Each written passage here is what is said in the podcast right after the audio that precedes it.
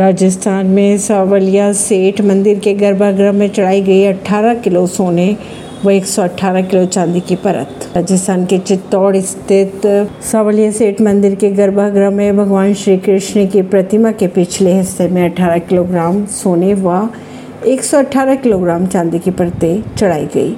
SDM के अनुसार इसको बनाने में करीब 16 करोड़ रुपए खर्च हुए हैं। गौरतलब बात यह है कि यह भक्तों द्वारा चढ़ाए गए सोने चांदी से बनाई गई है। परवीन सिंह, नई दिल्ली से।